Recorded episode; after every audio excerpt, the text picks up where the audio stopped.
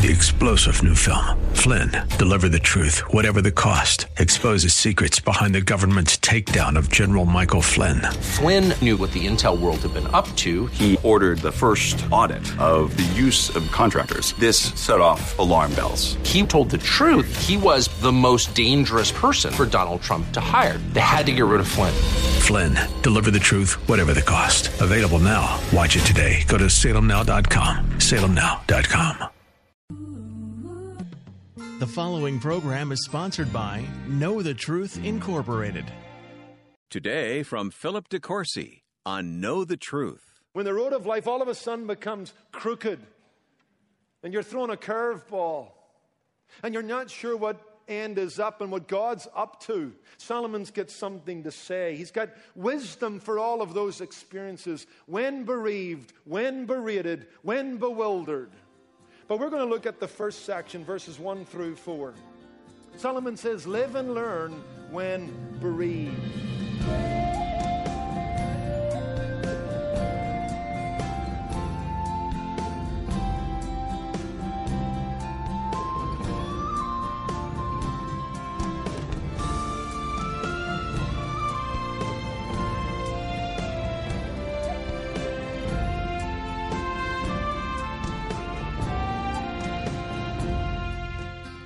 Welcome to Know the Truth with author, pastor, and Bible teacher Philip DeCourcy. We're continuing our series called The Quest for the Best, and Philip is opening to Ecclesiastes chapter 7, inviting us to reflect on our lives and our legacy.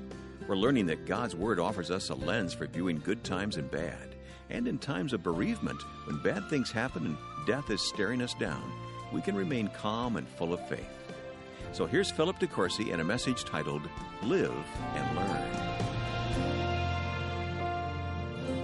Life is a matter of learning and living. You'd have to agree with that. What do we say? You live and learn. Those of us who would make the most of life need to be those who are enthusiastic, lifelong learners, who are eager students of God, eager students of life, eager students of human nature.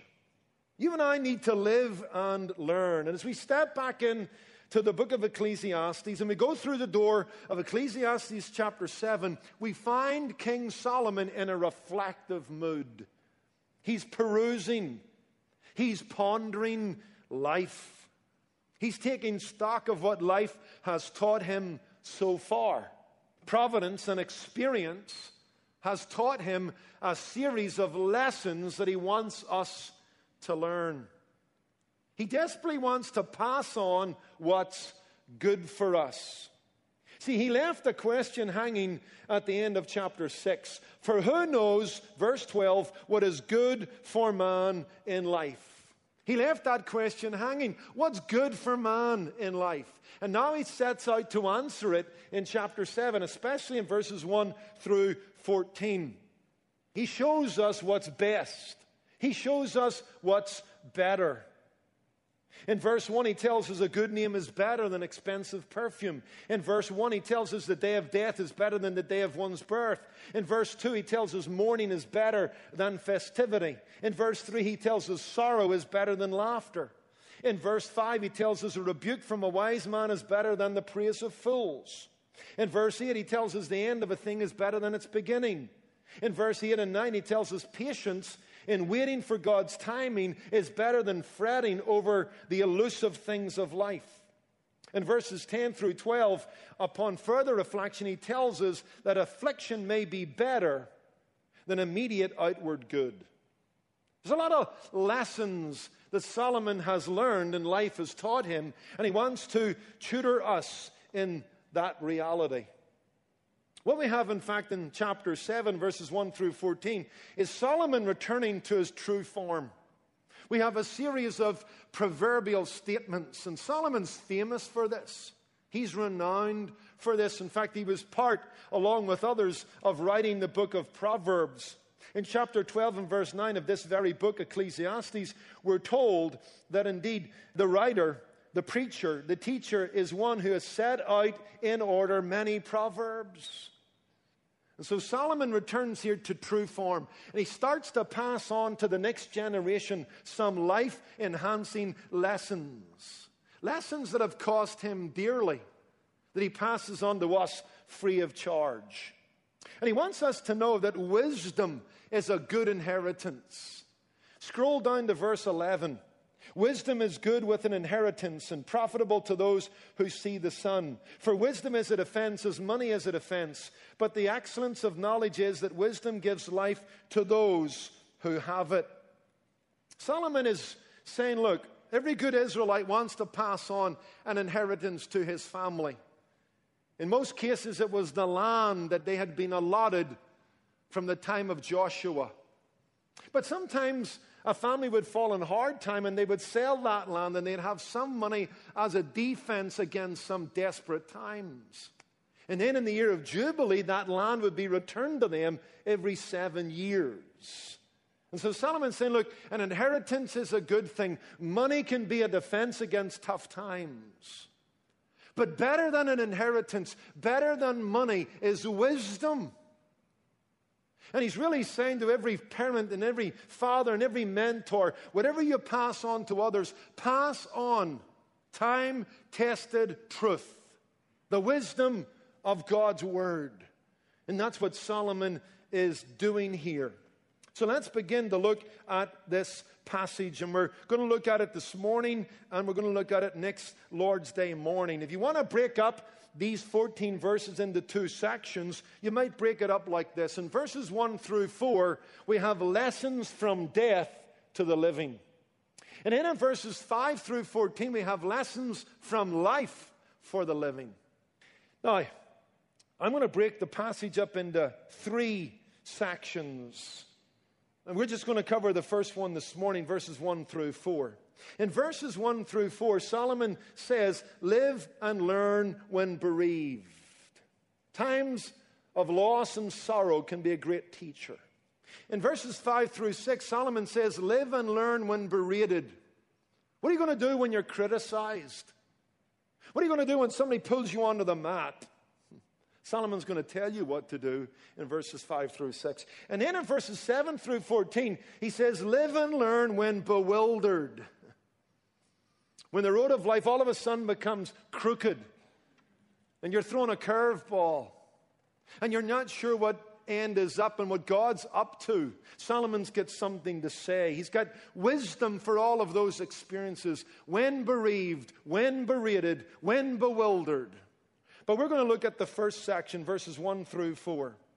Solomon says, Live and learn when bereaved. Let's go to verse 1 and let's read it together again. A good name is better than precious ointment, and the day of death and the day of one's birth.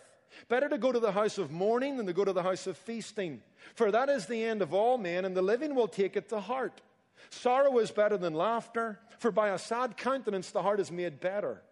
The heart of the wise is in the house of mourning, but the heart of fools in the house of mirth. In these verses, Solomon comes back to some familiar turf, namely the subject of death. And so Solomon, in this passage, has us confronting the raw reality of our own demise. That's certain. That's sure. I want you to imagine Solomon's taking us on a walk. We're walking down a particular street and we're about halfway down the block, and you can hear coming out of the windows of this particular house a lot of noise, a lot of music, a lot of laughter. You can tell, you know what, there's a party going on in there.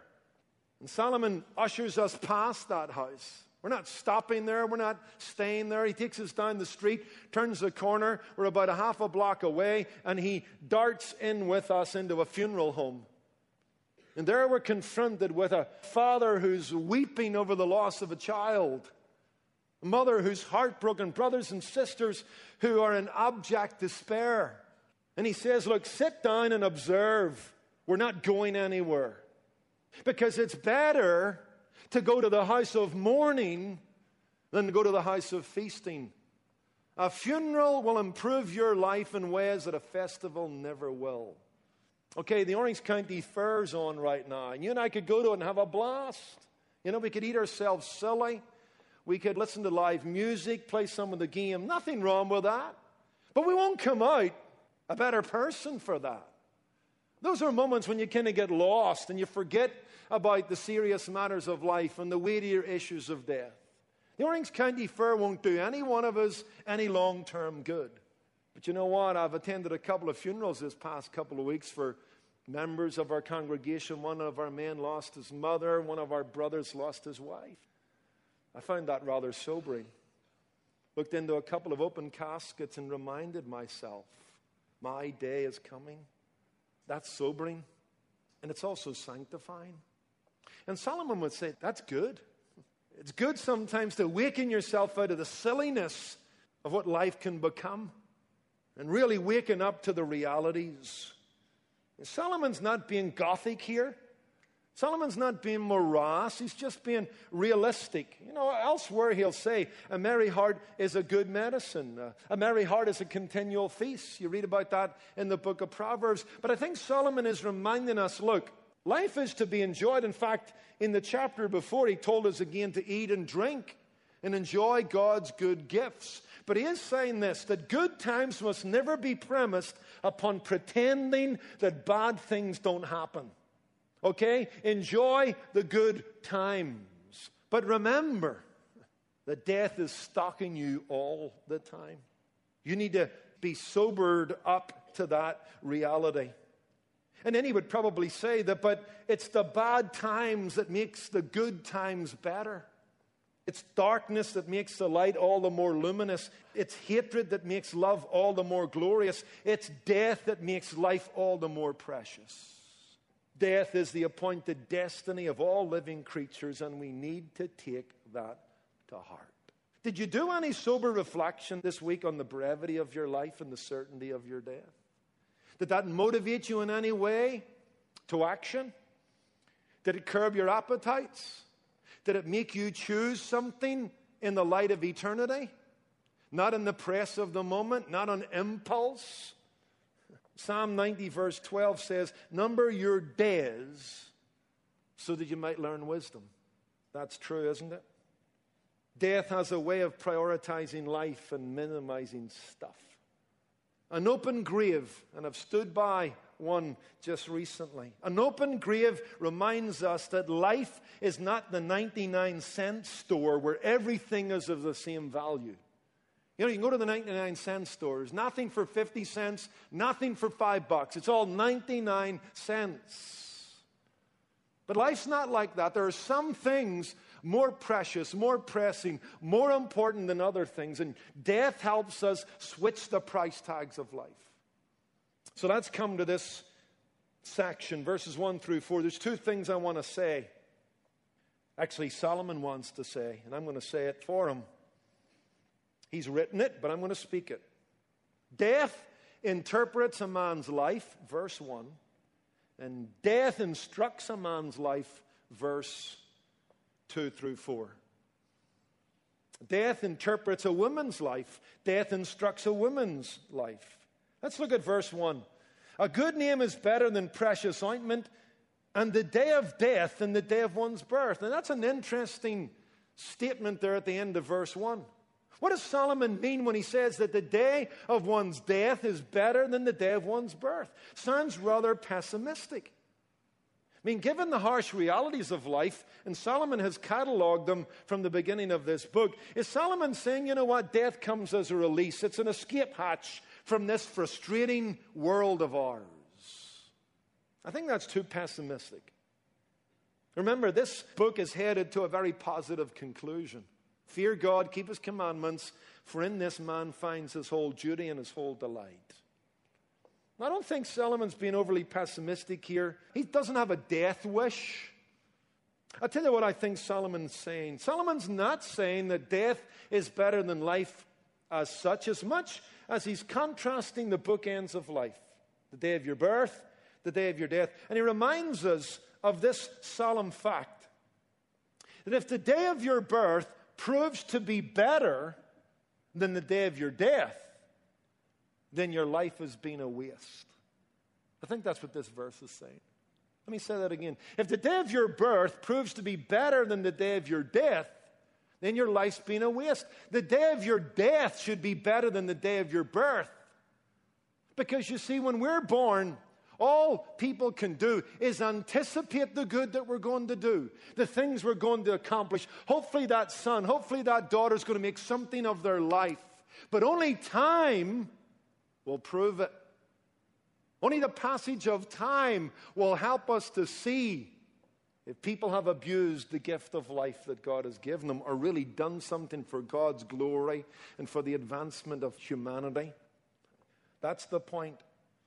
Our death interprets our life. The ink dries at death, and then we get to read how a person lived.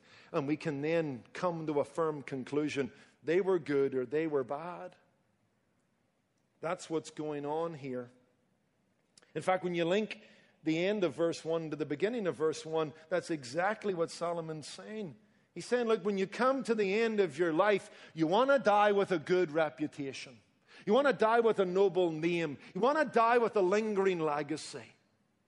A good reputation is better than expensive perfume. And the day of one's death than the day of one's birth. You see, when a person is born, you can only measure his life in terms of its potential. When he dies, you can look back on what he actually accomplished. And you and I need to remind ourselves of something. Our name and our deeds, which ultimately comes together in a reputation, our name and our deeds live longer than we do. Like the lingering fragrance of perfume, our name lingers. Our legacy hangs around and either affects the next generation for good or for ill. Have we set them a high bar to reach to? Have we shown them the paths of righteousness? Have we taught them the gospel of Jesus Christ? Have we taught them what's important and what's not important? This is a powerful, powerful section in chapter 7. If you die with a good name, then death holds no terror. And the day of your death will be better than the day of your birth.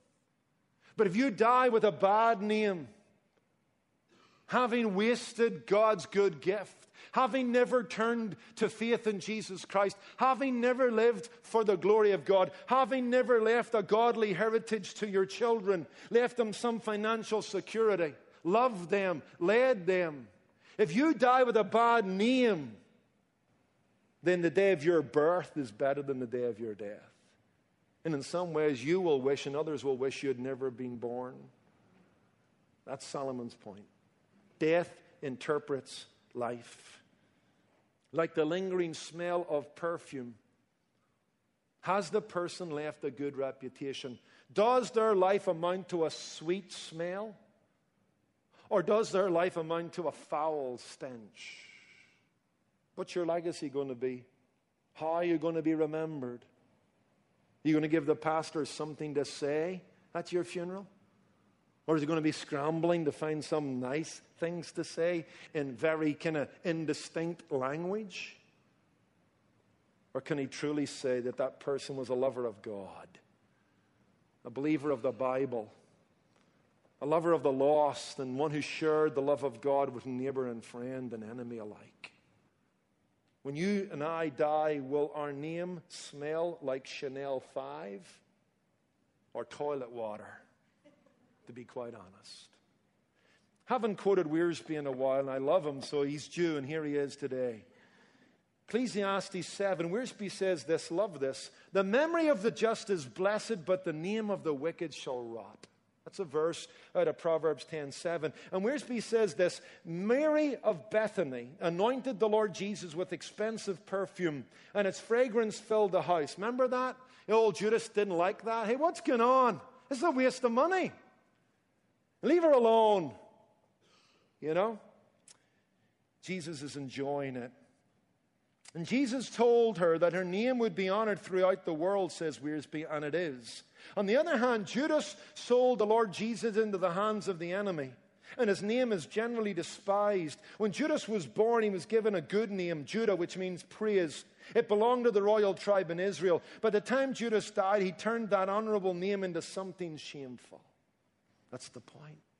A good name is better than rich, expensive perfume. and the day of one's death and the day of one's birth. See, Mary's act, her spontaneous, outrageous love for Jesus Christ, we still think about it today. When we think about Mary of Bethany, we remember that's a good woman. What do you think of when you think of Judas? You think of a sad, sniveling snitch, a betrayer of the very Son of God. You wouldn't name your dog Judas, let alone your children. That's Ecclesiastes 7, verse 1.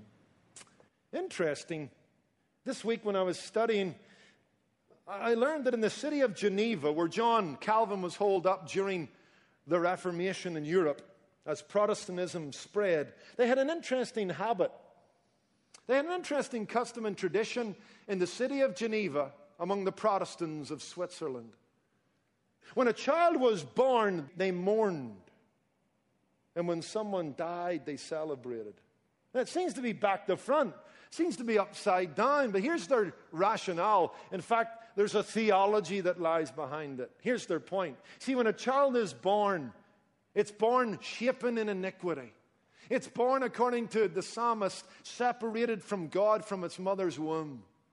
It's born a child of Adam. It's a child of wrath. According to John 3, the wrath of God abides upon those who are born. They're born with a sin nature, they're born separated from God.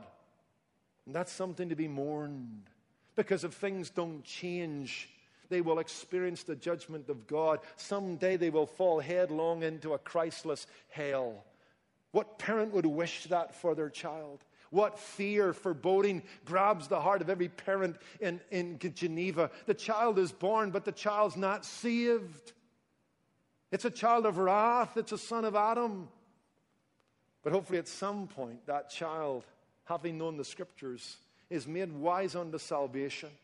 That person, boy or girl, man or woman, closes in with the offer of God's mercy through faith in Jesus Christ realizing what God had done in Jesus Christ for them on the cross. They put their faith where God put their sin, and the Damocles sword of God's wrath is lifted, and there's therefore now no condemnation to those who are on Christ. And they begin to live for God's glory. They redeem the time, and then comes their death, and the people celebrate because he or she who was born a child of Adam is now dying as a son and daughter of God.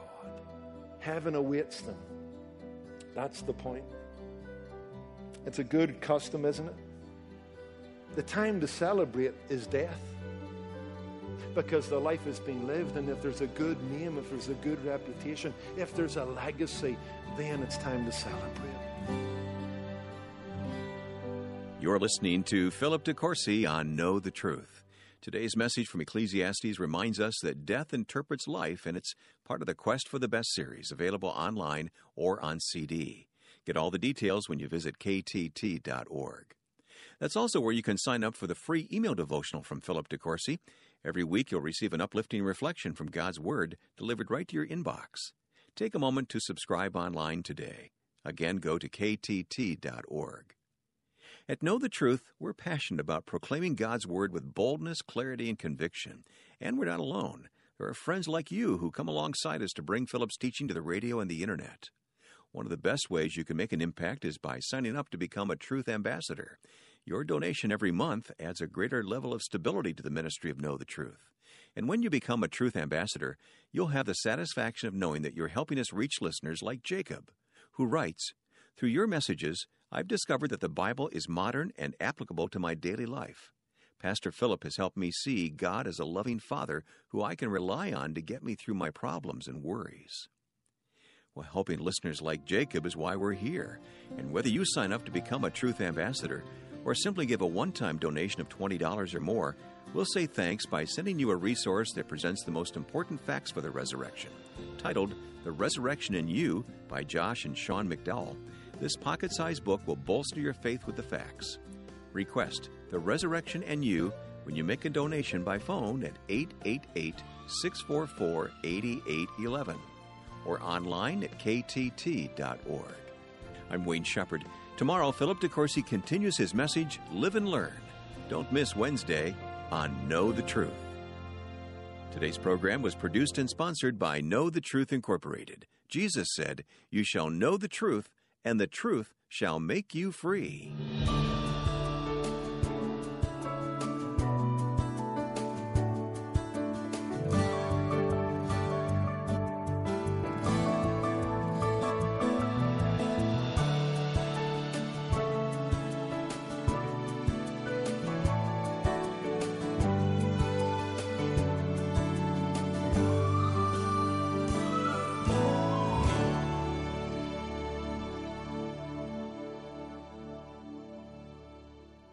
We're here at CreditRepair.com, the most recognized name in the industry when it comes to resolving credit report issues and getting that credit score up. With me, I got Aaron. Aaron, what happens when people call CreditRepair.com? A lot. Just one call gets any listener a free credit score, free credit report, and a free personalized credit evaluation right over the phone. In just a few minutes, you'll know exactly what's hurting your credit and get a personalized game plan to help restore it. And that can make a huge difference when it comes to getting those things that we want, like a new car car, a new house, or even a brand new job. Absolutely. Your credit score is one of the first things lenders look at, and our proven process can help remove those unfair or inaccurate items like late payments and collections from your credit report. In fact, on average, people who have used our service have seen significant improvement in their credit scores month after month. What are you waiting for? Call creditrepair.com today. Call 800 851 5318. That's 800 851 5318. 800 851 5318 in his play as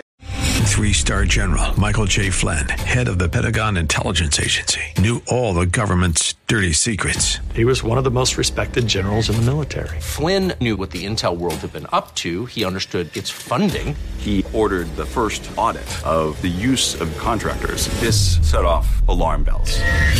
The explosive new documentary, Flynn, Deliver the Truth, Whatever the Cost, uncovers the facts behind this scandal. Flynn told the truth. He was the most dangerous person for Donald Trump to hire. I find out the worst enemy that I'm going to face in my life is right here in America. They took my assessment and they wanted me to change it. And I was like, I'm not changing it. They had to get rid of Flynn with in depth interviews, archival footage, and never before seen personal records of the man behind the headlines. I just felt like I was drowning. Flynn, deliver the truth, whatever the cost. Available now. Watch it today. Go to salemnow.com. Salemnow.com.